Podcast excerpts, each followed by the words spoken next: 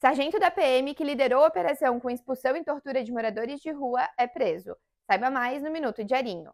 Tadeu José de Andrade é o sargento da Polícia Militar de Itajaí que coordenou a operação ilegal contra um grupo de moradores de rua. Ele foi preso preventivamente na tarde desta sexta-feira.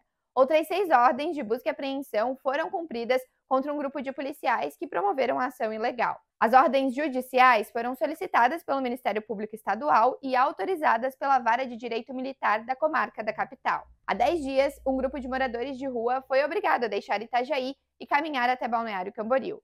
Os andarilhos denunciaram que sofreram agressões físicas. As ilegalidades aconteceram durante o expediente e usando aparato da Polícia Militar durante a madrugada. Em 2020, Tadeu foi condenado por tortura com pena de 10 anos de prisão. Até janeiro deste ano, ele estava afastado do serviço externo, mas voltou a trabalhar nas ruas com a mudança do comando no início do ano. Leia mais em diarinho.net.